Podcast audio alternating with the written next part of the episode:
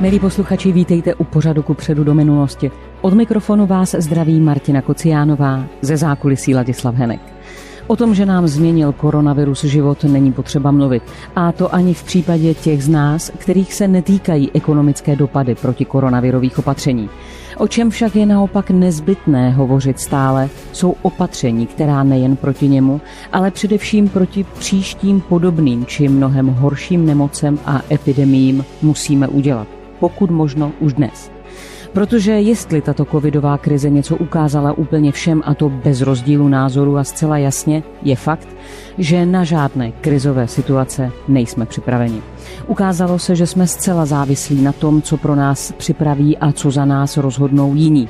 A to je zjištění, které znovu klade důraz na vlastní zodpovědnost za své zdraví, za svůj život a za přítomnost tolikrát vzývaného zdravého selského rozumu.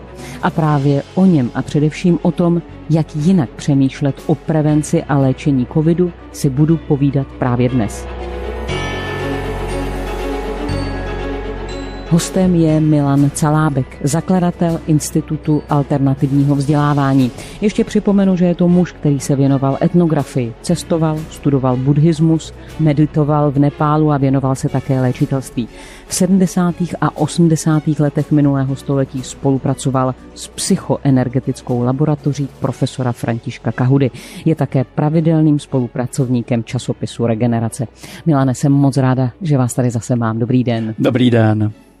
Už zhruba rok žijeme s koronavirem. Je to alfa omega našich životů.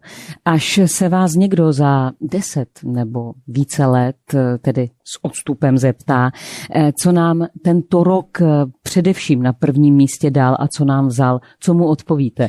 No já bych to tak posunul na pět let. já jsem viděla, jak se hned usmíváte, ale ne, ne, ne, ne, ne, no, máte úkol. Budeme dobře, spolu mluvit za deset, dobře. jo? To je velice těžká otázka. Jako. Myslím si, že bychom měli mluvit o tom, že nejenom koronavirus, ale většina nemocí má svůj molekulární neboli genetický základ. To znamená, je tady především otázka informace. A pokud bychom se chtěli dneska bavit o koronaviru, o nových a stále nebezpečnějších variacích tohoto viru, tak bychom směli k tomu přistoupit z genetického hlediska. A to z genetického hlediska jak samotného viru, tak i nás samotných, jeho hostitelů. A pokud jde o tu genetickou stránku viru, tak tam hraje klíčovou roli celá řada mutací. Nejprve jsme se setkali tady s tím takzvaně wuchanským virem D614, který se začal měnit už koncem března na mnohem nakažlivější variaci s mutací ve spike proteinu, to je v té bodlině, kterou navazuje na naše receptory. A tato mutace se nazývá D614G a vytvořila novou variaci, která velice rychle se rozšířila po celé Evropě, Americe, ale vyhla se východní Asii. A to je Zas... ten anglický? Ne, ne, ne. To ještě Tohle byl hned v březnu, vznikl mm. v Itálii, kde se změnila právě ta D614 na D614G.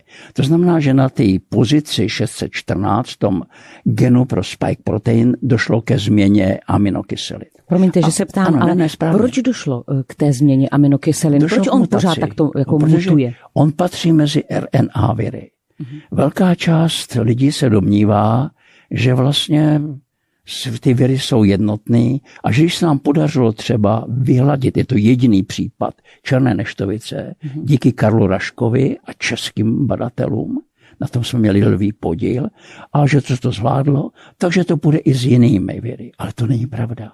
To byly DNA viry, které prakticky nemutují. Kdežto RNA viry mutují velice často. Každý z těch RNA virů má své molekulární hodiny. To znamená, u toho koronaviru je to jedna až dvě mutace za měsíc, ale my si ukážeme. Jedna že... až dvě mutace ano, za ale měsíc? to je strašně málo, protože o třeba HIV virus má osm, mhm. chřipkový má čtyři. Ale jde o to, že na ten chřipkový virus neuděláte na dlouhou dobu žádnou očkovací látku, protože on se změní. Jako dostaneme rýmu a ty čtyři koronaviry, které se podílí z rinoviry a podobně, na té rýmě se změní. Takže my tu rýmu dostaneme za chviličku znova. A to je ten princip právě RNA viru, proto je tak těžké na ně udělat vhodnou vakcínu kvůli ty změně. A předpokládalo se, že tady to půjde snadno, protože ty molekulární hodiny, to znamená ta jedna až dvě mutace za měsíc, nejsou tolik, mm-hmm. aby v nějaké rychlé době, nějaké krátké době došlo ke změně. Jenomže tom jsme se velice přepočítali. V čem konkrétně? Eh, velice v tom, že došlo k úplné změně v takzvané britské variaci, která se nazývá B117.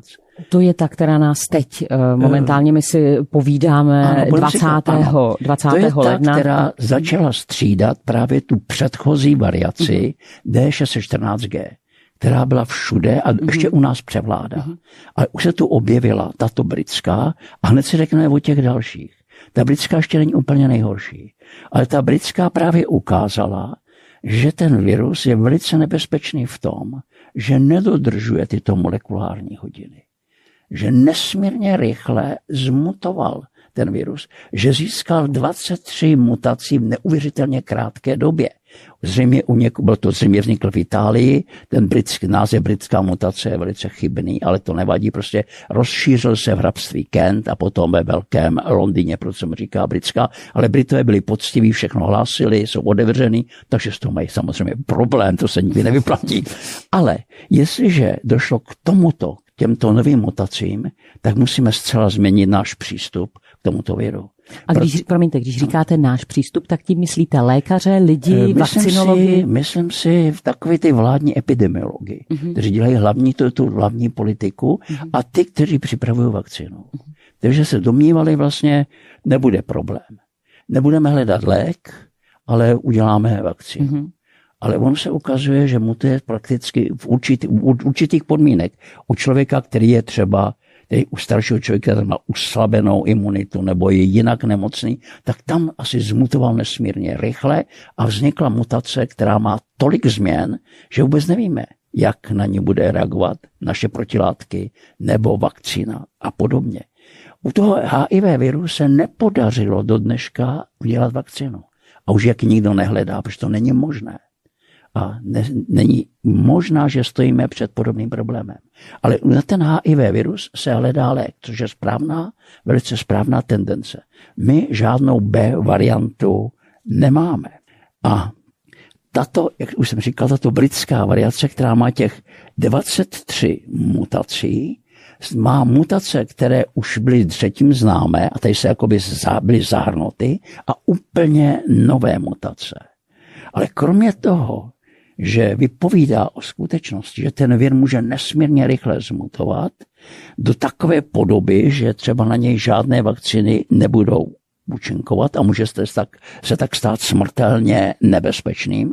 Kromě toho zároveň se ukázala jedna velice důležitá věc, že to rozšíření toho, této britské variace, musíme si rozlišit, variace je vlastně jakoby druh mm-hmm. druh toho koronaviru a mutace je to, k čemu dojde v jeho genech. Mm-hmm.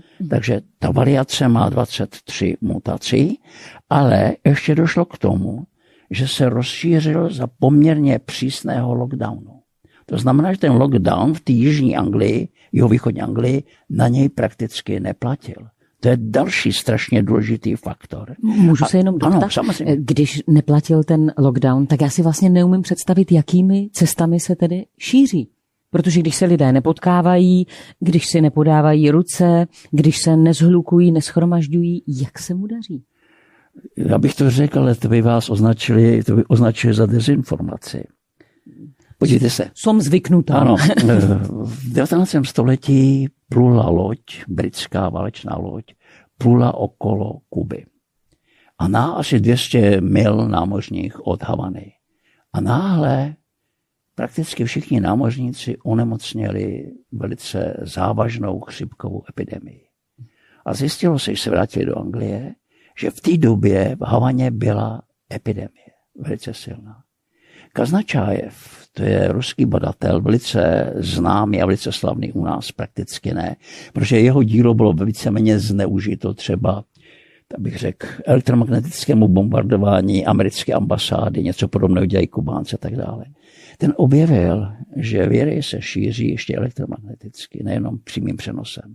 Ale to bych se opravdu nechtěl teď Rozumím, jako rozvíjet. To jako, bychom si ano, to bychom, slízli oba. Ne, ale, ale... prostě bychom se dostali ještě někam jinam. Uh-huh. Ale prostě je tady ještě jeden fakt, Aha. že se nemusí šířit jenom přímým dotekem, přímým uh-huh. tím. Mm-hmm. Ta, mhm. ten Kaznačajev, jako, jak říkám, byl zneužit k vojenským účelům. Ovládají to američani stejně tak jako rusové, samozřejmě. Mm-hmm. Ale je to otázka spíš teda té, toho válečného využití dneska jako všechno. Já jsem vás přerušila ne, ne, ne, v, okam... ne, ne, v pořádku. Ne, já jsem ale... vás přerušila v okamžiku, kdy, mm, kdy jsme se bavili o tom, že se rozšířil za přísného ano, lockdownu. Nebyl mm-hmm. úplně přísný a byl to lockdown. Mm-hmm. A kromě toho se zjistilo, to znamená, že ten lockdown úplně nefunguje. Mm-hmm východoazijské země ho nezavedli ani jednou v Japonsku, ani v Koreji. K tomu se pak vrátíme. Ale kromě toho je tady jedna důležitá věc, že tato nová variace a ty ostatní, jako je jihoafrická a brazilská, nenapadají převážně starší lidi, ale mladé lidi, lidi středního věku a dokonce i malé děti. V tom se zásadně liší mm-hmm. od té původní D614. To je wuchanské. Mm-hmm. Od té, no, to není wuchanská, to už, mm-hmm. ta vůbec ve Wuhanu se neobjevila, předpokládám. Můžeme říct italská, kdybychom jo. chtěli, to nebo mhm. španělská, mm-hmm. ale to není, není přesně. Ano. Necháme to takhle. Tam totiž dochází u těchto těch nových variací dochází k zvláštním kombinaci mutací, jako je N501Y, K407, eh, pardon, K417N a E484K, které umožňují viru unikat protilátkám imunitního systému. A to je velice důležitý. Podle komputačního biologa Jesse Bluma ta mutace E484K snižuje účinnost séra s protilátkami, když on nasadil toto vzal od dobrovolníků, kteří se nakazili, uzdravili, vzal sérum s protilátkami mm-hmm. a dal ho prostě jiným lidem, tak zjistil, že když tam byla tato mutace E484, že ty protilátky byly, o deset, byly desetkrát nižší. O deset, ne nižší, desetkrát méně na tento virus působily. A to je zase velice důležité. Tato kombinace totiž brání protilátkám útočit na virus. To všechno jsou další nové fakta, které se týkají těle těch variací a proto bychom jim měli věnovat pozornost. A ta mutace N501K tvrdí badatelé, že naopak zvyšuje nakažlivost. On je, jak už to prohlásili premiér Johnson, o těch 70% nakažlivější než ty předchozí variace. Můžeme říct, že to není žádný velký problém, že prostě nakažlivější, ale je to veliký problém tím vzrůstá počet lidí pro nemocnice i případně počet smrti. Londýnský profesor Adam Kucharský, který je specialista na matematické modelování infekcí, já ho často cituju na našich stránkách Mandala Praha, eh, říká, že tyto nakažlivé variace, jako je britská, jihofrancouzská, brazilská, nigerijská a další, i kdyby sami nebyly tak nebezpečné, jako je D614G, které vystřídají, ohrožují nás mnohem víc, protože nakazí mnohem víc lidí a to právě znamená ten větší počet mhm. smrti, zavalené nemocnice a velké problémy. A k tomu dodává velice významný epidemiolog z Harvardu, Mark Lipschitz, který říká, že současní vládní epidemiologové podobně jako politice generálové vedou minulé války, on tam přirovnává třeba válku, vedou válku proti Rusům, zatímco hlavním nepřítelem je Čína, vedou minulou válku a to znamená vedou válku proti té variaci, která bude odcházet, která bude přečíslena a nevěnují pozornost nebo tu patřičnou pozornost těmto novým variacím, které jsou úplně jiné a působí jinak. Milane Celápku, jen se zeptám, když jste vyjmenovával všechny ty mutace, když jste vyjmenovával, eh, říkal jste španělská, italská, jihofrancouzská, ne, ne, ne, anglická. To jsem neříkal, to jsem neříkal takhle. Ne, já jsem říkal, ano. ty nové variace, o kterých bychom se mohli bavit, mm-hmm. nebo ty jsou každá odlišná, je to jednak ta britská. Mm-hmm.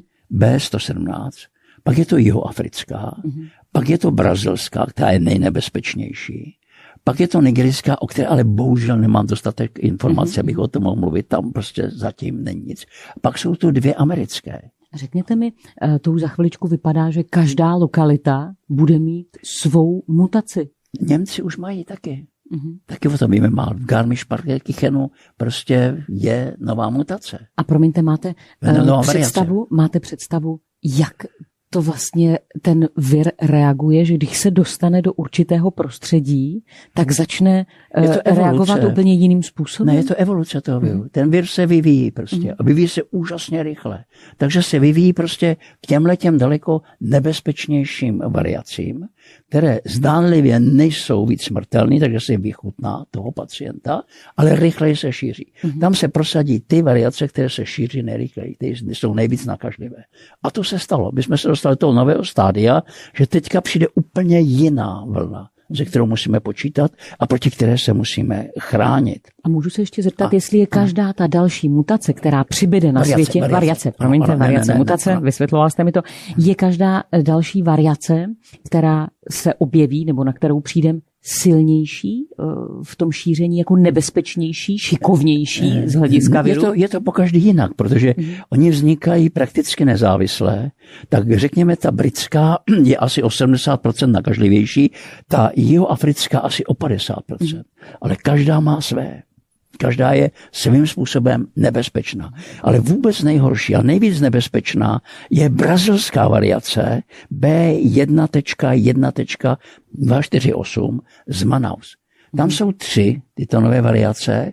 Jedna je teda v Manaus v Amazonii, další je potom Rio de Janeiro a další je Rio Grande de Sul. Ty dvě jsou daleko méně významné, ale ta, tahle ta je velice nebezpečná. Ta má 25 mutací, to je opravdu hodně, a z nich 12 je v tom spike proteinu. Ta britská má 23 mutací a 8 je ve spike proteinu. A kromě toho Brazílie, tak Brazílie má obrovský předpoklady pro to. Ta má druhý největší počet smrti na světě, po Spojených státech. Pokud o počet nakažených, je třetí po Spojených státech a Indii. A tudíž tam prostě opravdu probíhá. Eh, já se moc omlouvám, já jsem ale eh, ještě nedávno, ono, ty, ty informace se mění no, a já to nemusím vlastně vůbec uh, vysledovat přesně, ne, to, ale, to ani nejde, ale prostě. oni velmi srovnávali, že vlastně Brazílie nedělala žádná protiopatření. Dokonce brazilský prezident řekl lidem, že kdo se chce vakcinovat, tak na své riziko že to nepřebírají jako vlastně vládní úkol a neustále ji srovnávali s naší republikou, že vlastně ta smrtnost je skoro stejná. No tak je menší. Je menší než u nás. V té Brazílii. No jistě, my jsme, na, my jsme na špičce, my hmm. jsme opravdu best in covid, my jsme první prostě v tom. Hruza. Řekněte, čím to je? Máte na to teorii? Mám na to velice teorii, ale o tom budu mluvit. My jsme se otevřeli o prázdninách jsme otevřeli bary, diskotéky, všechno to, co bylo zavřené a pro celou Evropu vlastně jsme se stali hosty. Ale to budu, až budu mluvit o reprodukčním čísle, to bych se hned potom vrátil. Vy to tam je, řídíte. tam je, tam myslím si, že ten problém. Eh, já bych se ještě vrátil k Řekl jste, že vlastně je velká protože... smrtnost Brazílie ano. a že to je ne, eh, velmi ten, silná ten, nebezpečnější. že to je nebezpečná ten nejvíc nebezpečná, mm-hmm. to říkají mhm. vlastně všichni mm-hmm. významní badatelé, kteří se tím zabývají. Ten to Manaus, to je krásné město, když jsem tam byl před mnoha, mnoha lety, tam je opera, to vás mohlo zajímat, tam zpíval Caruso kdysi a tak dále. To bylo si velice slavné operní divadlo, nejslavnější na jižním polokouli. A má asi 2 miliony obyvatel. A když se zde objevila tato nová variace, říká se jí taky zkráceně P1, aby se odlišila od P2 z Rio de Janeiro, tak podle vlastně lékařů z Fiocruz Amazonia došlo k tomu, že v, té, v tom Manaus bylo 76% lidí promořených. To znamená, prošli onemocněním. To je to, o čem mluví epidemiologové, že stačí 50% a jsme za vodou. Mm-hmm. Evropská unie teďka včera požadovala 75% promoření. Ale to vůbec nestačí. Tyto, tyto lékaři říkají, že to bylo naopak. Ty, co byli promořený, na tom byli nejhůř, protože si vytvořili protilátky na úplně jinou variaci, než teďka přišla. To je právě jako, když si uděláte na určitý kmen křipky, protilátky a ona přijde jiná, tak jste nahraná. Protože vytváří imunitní systém jiné protilátky. Říká se tomu ADE, ale to není podstatné. A tam to způsobilo úplnou katastrofu. Daleko nejhorší než v těch místech, které nebyly takzvaně promořeny. To se ukázalo jako úplná pohroma. Tam nemocnice kolabují v celé té oblasti Amazonie. Lidé umírají, protože není dostatek kyslíku, když se tam snaží vozit. Márnice jsou plné, hřbitový tam v červnu vykáceli a v květnu třeba velký čas pralese. Všechno je plný, nedá se pohřbívat. Bolsonaro, něm mluvila, ano, říká, že prostě je to chřipečka a tak dále, sám tím prošel, ale to je jeho přístup. Tam Brazílie má velice dobré badatele, má špičkové univerzity, to není žádný zaostalý světadíl. To je prostě velmoc svým způsobem. A Právě Felipe Naveka, což je vynikající specialista, brazilský ředitel právě toho Fiocruz Amazonia, takový to je hlavní výzkumný centrum v Manaus, ten varoval, že právě tato variace P1 má největší potenciál rozšíření v příštích měsících. Nejen v Jižní Americe, ale i v Evropě. Ona už je v Portugalsku. Ona je v Portugalsku, v Kaperách, v Panamě, už se uzavírá, už je pozdě. Už je v Evropě. Jak se dostal do Portugalska, už je prostě v Evropě. A nás prostě tyhle ty vlny dostihnou prostě během jednoho nebo dvou měsíců. A my se na to musíme připravit protože doplňují další dvě variace ze Spojených států. Ta první z nich je 20 CUS, která se objevila v květnu v Texasu, rozšířila se hlavně v Ohio, eh, v Columbus, to znamená v hlavním městě, proto se jmenuje C, Columbus, bychom to řekli, a už je asi u 50% všech nakažených ve Spojených státech. Tady mají vůbec nejvíc. To je obrovský číslo a šíří se velice rychle. A ve srovnání s těmi třemi předchozími, o kterých jsem tady mluvil, je hodně odlišná. Tam k těm mutacím došlo v ORF, to je ten otevřený čtený rámec, neboli nestrukturálních proteinech, a v nukleokapsitě. A její takovou hlavní dominantou, takovou hlavní mutací je Q677H v tom spike proteinu, která není u žádné jiné a ta zvyšuje její nakažlivost. Rozšířila se v Mexiku, v Austrálii, ale nás by mělo zajímat, že už se dostala do Polska. To znamená, je tady. Kous, je to kousíček. A co když se potkají? To vůbec se mi neptejte. To je to nejhorší, co se stane. Mm-hmm. Smrtnost. Mm-hmm. Proti těm dvou, když se potkají ty dvě mutace, tak badatelé říkají, že to je naprostý konec. To je absolutní průšvih. Milane, já Ale jsem... jsme strašit, protože ne, ne. si neřekneme, jak to můžeme ano, nastavit, co můžeme dělat. Já jsem teď chtěla říct, no. že jsem si myslela, že už nikdo mě nevyděsí víc než česká ne. televize, ale, ale ne. vy jste se do toho obul. no, ne, já mě vůbec, byla mi největší chyba prostě děsit. A nesmíme strčit hlavu do písku. My jsme v březnu jsme upozorňovali, přesně jsme rozebrali prostě celý ten virus, strukturální, nestrukturální proteiny, co je na to, jak můžeme působit, ale nikdo na to nebral vůbec ohled a naopak se to smazalo. Že? Ano, výsledky se dostavily, výsledky smazali, se smazali ano, nás. Smazali, ano, tak, smazali prostě. nás. Uh, nechci vás ještě přerušovat, ne, ale vím, že navážeme. Uh, vzpomínám si na to, že když jsme si právě povídali spolu minule, tak vy jste tehdy řekl, že covid je monstrum. Je to monstrum. A já se přiznám, že mi se to zdálo vlastně ještě v tu chvíli silné tvrzení, ale mm, vy jste od toho rozhodně neupustil. Víte? Ne, naopak. naopak. To všechno hmm. ukazuje, že to je skutečně super virus. Všechno ukazuje k tomu. A naplňuje se i to, co jste řekl ještě před nedávnem, že první půlka roku 2021 bude zřejmě rokem mnohem nakažlivějších a ano. virulentnějších eh, to variací. Se dá, kdo a... o tom uvažuje a trošku se tím zabývá, tak to celé jasně musí vidět, a že to tak je. Zdá se, že ten vir na tom mm, dosti tvrdě pracuje. Ano, vir se šíří prostě hmm. vesele, protože nemáme žádný lék a nebo nechceme mít, který by ho zastavil. Ale to už je jiná otázka. Když se vrátíme. A té se budeme určitě se věnovat. Vrátíme, a teď ano. jsme došli do Polska. Ano. No ale že to jsme ano. došli vzhledem uh-huh. tomu, že tato americká nebezpečná variace už je v Polsku. Tak. ten vir nemá prostě překážek, to je strašně rychle, vše, doprava, letadla a tak dále. Druhá variace je v Kalifornii, ta, je, ty, se, ty se říká L452R a ta byla prvně identifikovaná v Dánsku březnu minulém roce a potom nabrala dech v listopadu, dostala se do Ameriky a tam se stala takovou druhou, druhou hlavní vlastně variací v Kalifornii. Zatímco ta první se šíří z Texasu, z Ohio, ona se objevila už i ve Španělsku, taky dřív, ještě možná než v Americe, ale teď je ta Amerika, tě, jak jsem říkal, 50% vlastně už je teďka v lednu, je tahle ta variace a v únoru už bude třeba 80, nevím. A v Kalifornii začíná převládat tadyhle ta druhá. Ještě jsme nemluvili prostě o té jihoafrické variaci 501 V2, která má také velký počet mutací ve spike proteinu a proti tomuto spike proteinu jsou právě zaměřené ty naše západní vakcíny.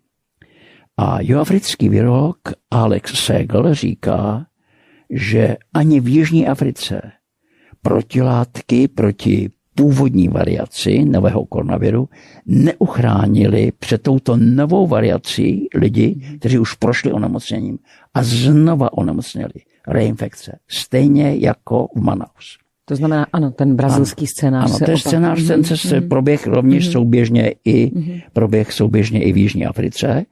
A to vyvolá otázku, říká dál Alex Segel, jak bude působit vakcína tato nová variace se v Jižní Africe dneska už stala naprosto dominantní.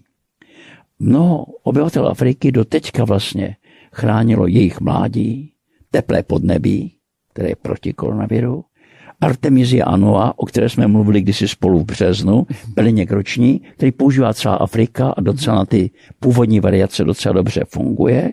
A potom samozřejmě i Jedna věc, to jsou neandertalské geny, ale k těm se vrátíme.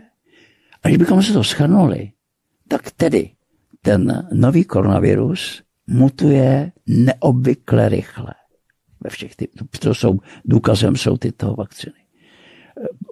Daleko rychleji, než se předpokládal podle jeho molekulárních hodin.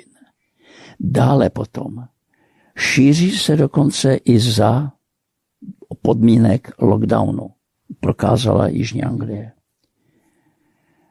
Variace napadají stejně tak staré jako mladé lidi nebo malé děti. V Anglii třetina lidí na, na těch jednotkách intenzivní péče jsou mladí lidé. Neplatí předpoklad, že když se dosáhne 50%, ale ani 75% promořenosti, tak populace bude ochráněna.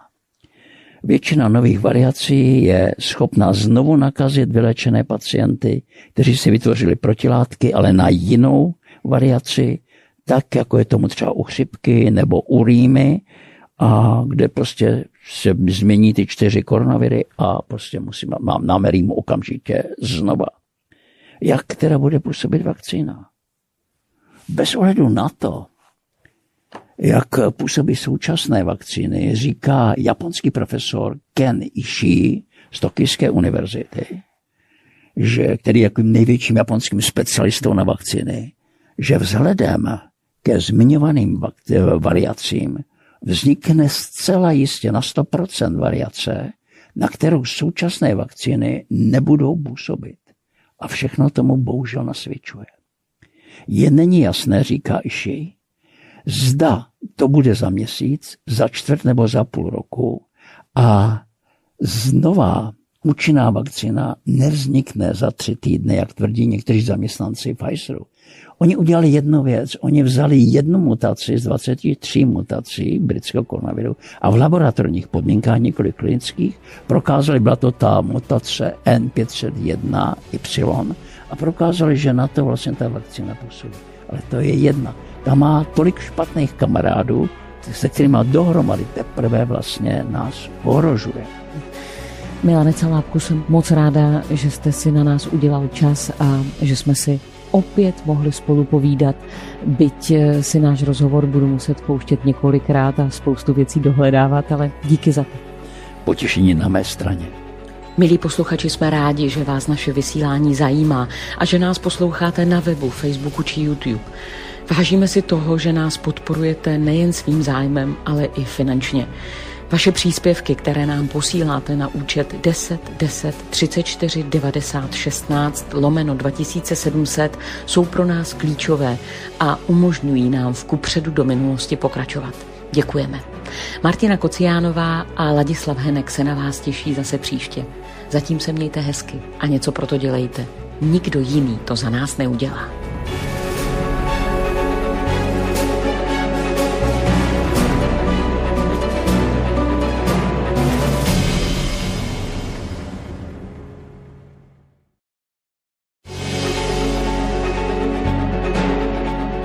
Milí posluchači, vítejte u pořadu ku předu do minulosti. Od mikrofonu vás zdraví Martina Kociánová, ze zákulisí Ladislav Henek. Můj host Milan Calábek minulý týden hovořil o poněkud jiném pohledu na koronavirovou krizi, než je u nás zvykem. Řekl například, Jestliže došlo k novým mutacím, musíme zcela změnit náš přístup k tomuto viru. Mám na mysli hlavně politiky a pak lidi, kteří připravují vakcínu. V Jižní Anglii se tento nový virus rozšířil v dobách poměrně přísného lockdownu. Znamená to tedy, že ani přísný lockdown na něj neplatil. To je strašně důležitý faktor. Jeden profesor říká, že tyto nové mutace, i kdyby sami o sobě nebyly tak nebezpečné, ohrožují nás mnohem více, protože nakazí více lidí a to právě znamená více umrtí, zavalené nemocnice a velké problémy. A jeho harvardský kolega zase říká, že současní epidemiologové jsou jako špatní generálové, kteří vedou minulé války, když se soustředí na minulou variantu a nesoustředí se na ty nové, které budou působit úplně jinak. Dnes budeme v této debatě pokračovat a otevřeme také téma, o němž se mluví dnes a denně v celé Evropě. A nejen v Evropě. Očkování. Zda se očkovat, čím se očkovat a jaké to může mít následky. Minulý týden jsme končili debatou o schválených vakcínách, kterými se už očkuje. A na toto téma navážeme i dnes. Milan Calábek zakladatel Institutu alternativního vzdělávání, pravidelný spolupracovník časopisu Regenerace a jenom zmíním, že v 70. a 80. letech minulého století spolupracoval s psychoenergetickou laboratoří profesora Františka Kahudy. Milane, jsem moc ráda, že jste tady. Dobrý den. Dobrý den. Řekněte mi, takže když ano. se někdo na, e, naučkuje touto vakcínou a potká se s některou e, z pěti, šesti dalších, které jsou ještě e, Nikdo agresivnější. zatím neví, neví co to jak bude. to bude. Mm-hmm. Nikdo to neví prostě. Mm-hmm. Nedá se říct. A Išia říká, že je tedy třeba mít v záloze a nebo hledat lék nebo bylinný preparát, mm-hmm. který by ten, tu variaci, která bude vzdorovat vakcinám, který na tu variaci by účinně působil. A když to neuděláme, tak budeme čelit velkému problému. Ale to neříká jenom japonský profesor, ale říká to hlavně vakcinolog VHO Filip Krause. Ten tvrdí, že vznik nových variací naprosto jasně vypovídá o tom, co tvrdí profesor Ishia, že virus se brzy vyvine v novou podobu, která bude odolná proti současným vakcinám. A další lockdowny by mohly přivodit jedně pád západních ekonomik, zatímco východoazijské ekonomiky rostou. Čína jde nahoru.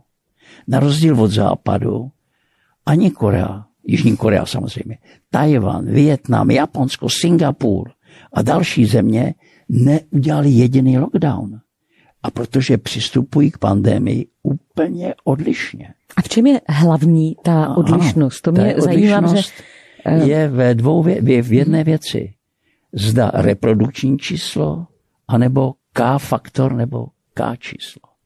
Jaký je rozdíl mezi reprodukčním a číslem K? Zásadní. Zásadní. Jsem s tím. ano. Já ještě se vrátím k tomu jenom, abych, abych to ještě uvedl. V Koreji, když se objeví nákaza 500 lidí za den, tak o tom píše světový tisk. Korea má 51 milionů obyvatel, to znamená, jako kdyby u nás bylo 50 lidí. V Japonsku zaznamenali jako to nejvyšší, takový ten strmej, 2000 za den, ale Japonsko má 141 milionů obyvatel. Ale na rozdíl od většiny vládních epidemiologů na západě vychází teda nikoli z toho reprodukčního čísla, protože to reprodukční číslo jeden nakazy jednoho, to platilo pro chřipku, to platilo pro španělskou chřipku, ale vůbec neplatí pro nový koronavirus. To je zcela chybná metoda, to je strašlivý omyl. A co, co je tedy to K číslo? A hned se vrátím. Nejdřív musím říct, proč, proč jak k němu došli. Uh-huh. V podstatě už v lednu badatelé ve Švýcarsku Julian Rio a Christian Altus z univerzity v Bernu zjistili, že tedy se šíří nový koronavirus úplně jinak na čínských podmínkách ve Wuhanu.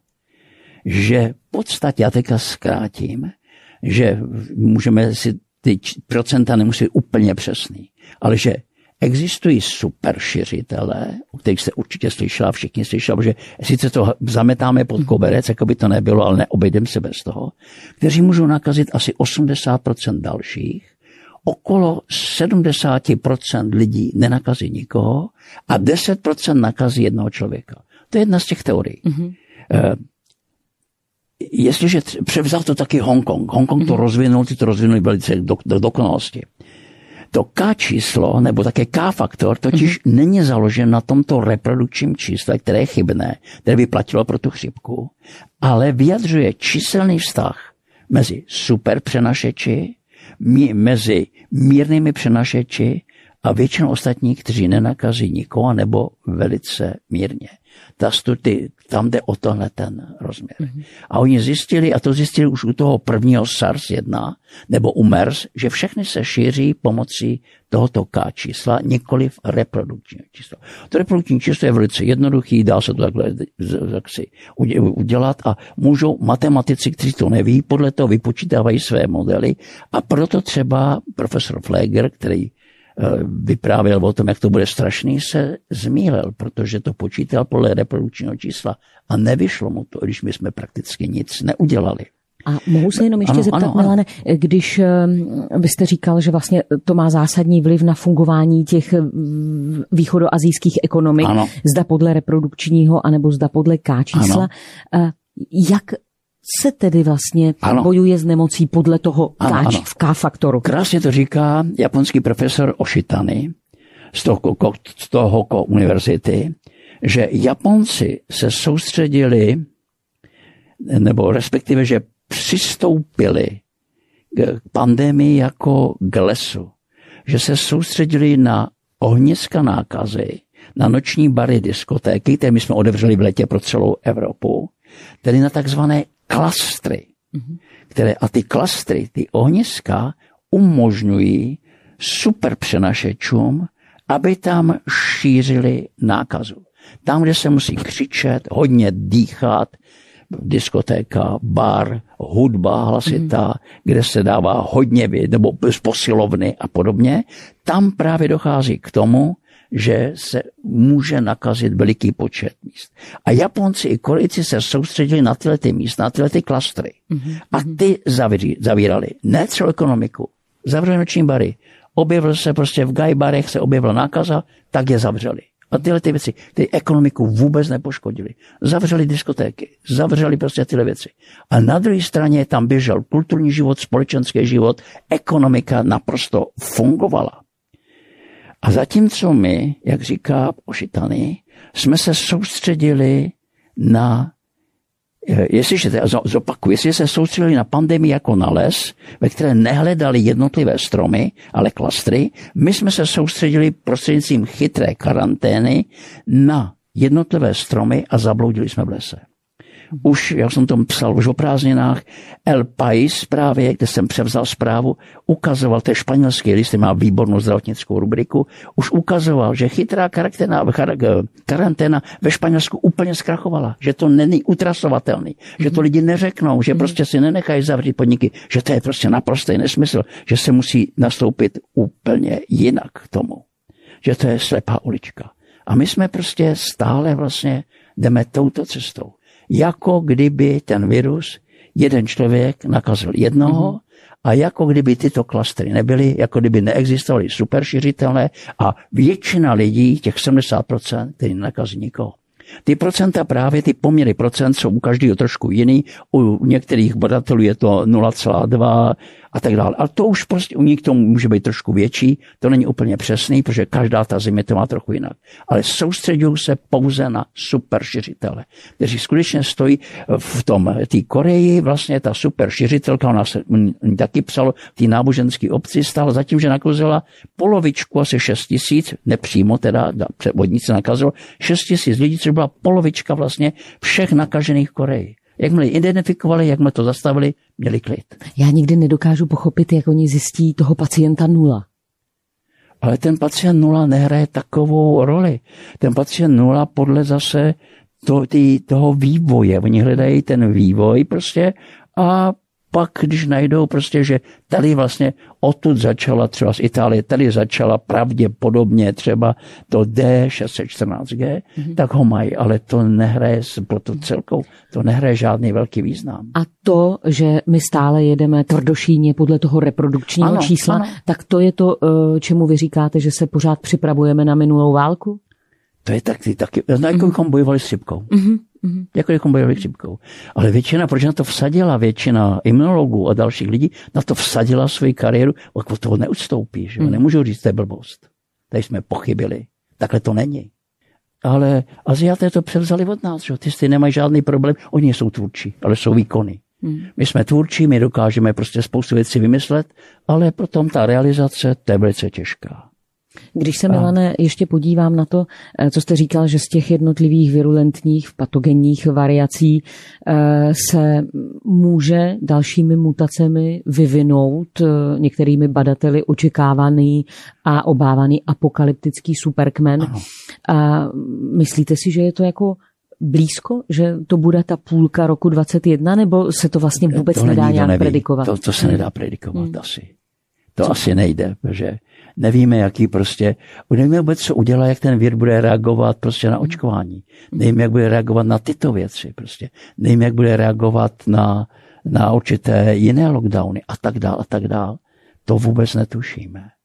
Ale prostě je jistota, že se vyvíjet pravděpodobně tím směrem bude, když ho nezastavíme patřičnými léky a nebo bylinnými preparáty ale když se dívám na vaše aktualizace ano. Eh, ke covidu na eh, stránkách Mandaly nebo v časopise Regenerace, kde třeba ano. teď v, úter, v únoru budete mít eh, také své názory a teorie, ke kterým jste došel, tak vlastně vy musíte pořád měnit i ty léky. To, co ano. zabíralo v březnu, ne, nezabíralo v, ano, ano. v prosinci Takhle, a už nezabírá. Jsou, jsou trvalky, samozřejmě, jsou trvalky, ale teď třeba v říjnu jsem propagoval lizin. Mm-hmm. Protože lizin skutečně fungoval na D614, na D614G. O tom je třeba píše, Jirka Kuchař o tom píše v lednové regeneraci, kde sám to vyzkoušel u své známé. Opravdu to perfektně fungovalo. A i na Ale... obyčejné virozy zabírá docela Ano, tak to samozřejmě zabírá, on, lizin zabírá i na herpes viry a na mhm. celou řadu dalších věcí. To je velice dobrá a je to, je to normální aminokyselina. Samozřejmě tam přesně popisuji na základě té zkušenosti své pomoci lidi v Americe a v Dominikánské republice sami na to přišli. Vládní všichni je odmítali, univerzity se nebavili, tak se ho našli a ono to funguje. Já Ale... našim posluchačům slíbím, že jim ty trvalky i ty, i ty nové léky ano. řekneme v průběhu našeho povídání. Nemluvíme o lécích. Léky, léky jsou, ale tohle, jsou, tohle nemusíme mluvit jako o lécích. Lizy není žádný lék, ano. je to aminokyselina, kterou přijímáme v potravě, nebo prostě si koupíme, mhm. jako, to ne, tomu nepotřebujeme lékaře. To si můžeme koupit prostě kdekoliv v lékárně a musíme dodržet určité věci, aby to prostě fungovalo. Mohu ještě ne, na vteřinečku odbočit, promiňte, jistě. jenom když uh, víme, že některým lidem ten pomohl ten lizín, některým lidem pomohlo, vy je máte poměrně zmapovány, uh, pomohl draslík z mědí na začátku. Ano. Um, někteří zkoušeli i ten antabus a měl uh, u mnohých dobré výsledky. Řekněte mi, proč vám nikdo nechce naslouchat? Proč to pořád jako No, pan Calábek tam vypráví pro své nejvěrnější, ať si to tam užijí a já řeknu, proč. Já řeknu takový příklad, jako eh, říkal mi Jarda Dušek, že přítel, pan Kužílek, mluvil s naším velice významným badatelem a ptal se ho, protože ten vítal, že nás smazali v tom březnu, a ptal se ho, smazal byste to ještě teďka? Byl byste pro to smazání? On říká, no všechno vlastně, co tam je, tak on se to potvrdilo. Jenomže to bylo samozřejmě o tři čtvrtě roku napřed, že jo, no, tak. Ale když to říká ten slábek, co byl u Kaudy. Víte, to je asi takhle. Eh, Shapiro, to je americký psychiatr, napsal takovou strašně zajímavou knížku o dějinách placebo, dějinách medicíny a podobně. On říká, že celé dějiny medicíny jsou dějinami placebo a tak dále. Mm-hmm. A tam prostě popisuje, jak je strašně těžké cokoliv nového prosadit.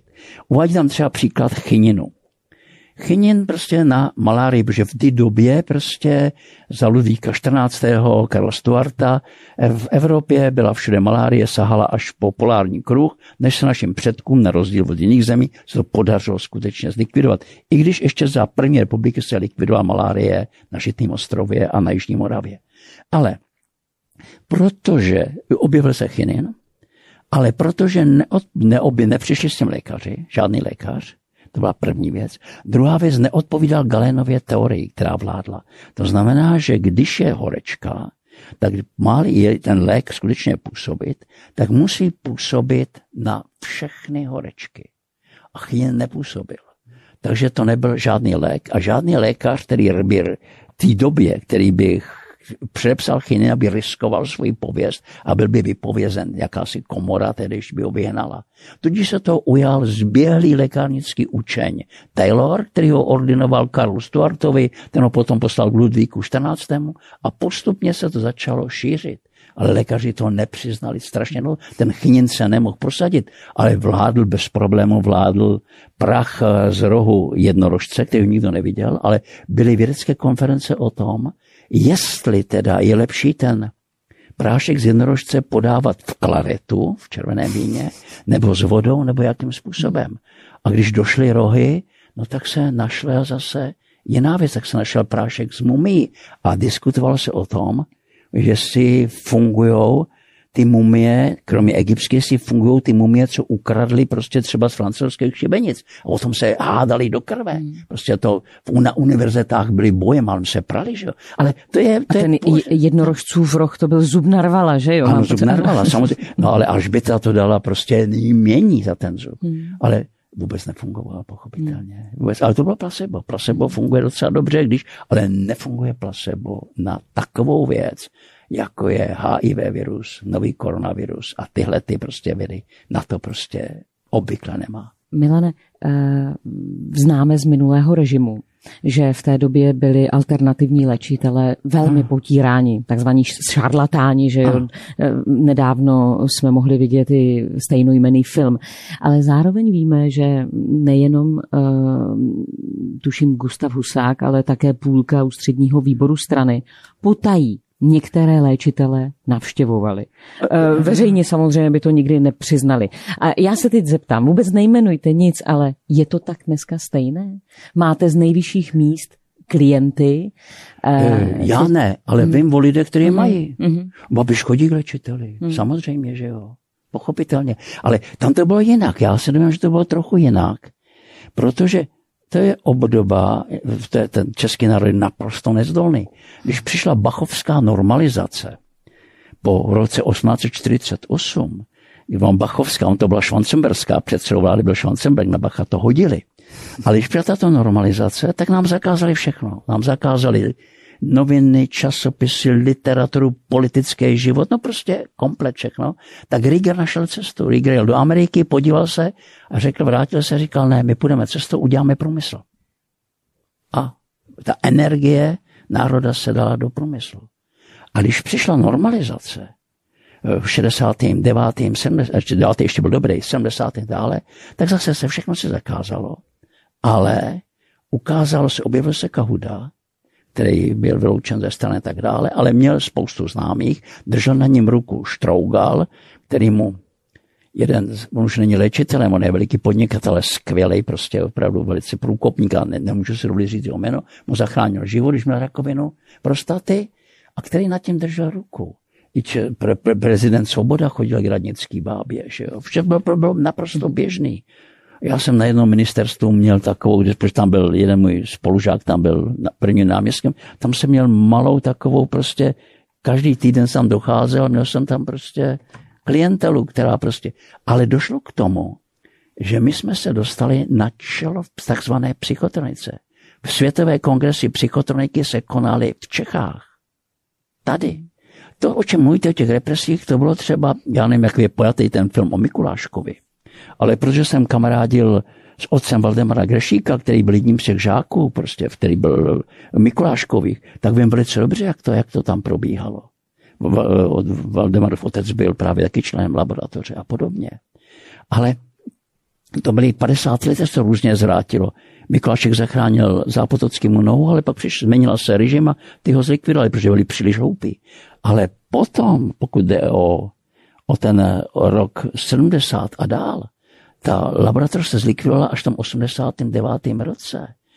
Tady byly dvě, tady byla Rejdáková, která ale spolupracovala, to musím přiznat, ta spolupracovala prostě s celou řadou určitý, určitým směrem, ale pracoval pro ně Ferda, obrovsky významný. A zase Kauda měl spíš takový ten širší okruh a obrovsky to fungovalo. Jakmile nějaký léčitel byl jaksi pronásledován, Kauda tam jel, domluvil se ze Štorugal nebo s někým a ochrana byla jako, to, to fungovalo velice dobře. To se rozvíjelo a šlo dál. A Kahuda mystik socialismu, jak mu říkali, je průkopníkem teorie informací. Mentiony jsou informace, duševní informace. Ten je předstih o asi 60-70 lidí všechno. A mm, tehdejší předseda ČSAV Kožušník říkal, psychotronika je největší jaksi budoucnost české vědy. A tak dále. No to je, všechno se pak samozřejmě se změnilo, protože kšeft je kšeft. Já se ještě vrátím, jestli můžu teda k tomu Lizinu. Jsem s tím. Který prostě fungoval skutečně na všechno s výjimkou dvou mutací. On nefungoval, to byly okrajové, on nefungoval, když tam byla mutace u toho viru E984, anebo na takzvanou evropskou variaci, ta se rozšířila ze Španělska, 20A EU2, to byla mutace, tam byla mutace S477N. Ale to byly V tom se vyznáte ne, ne, určitě byly, jenom vy, ale je to důležité, že jsou to ty ano, mutace. Ale ano. tenhle prostě na to Lizy nefungoval. Jinak mm. fungoval. Ale na ty nové variace Lizin už vůbec nepůsobí. Mm. Podle mého výzkumu a zkušeností eh, na britskou, jihoafrickou, brazilskou, obě americké působí jako prevence i terapie kvercetin a bromelain dohromady.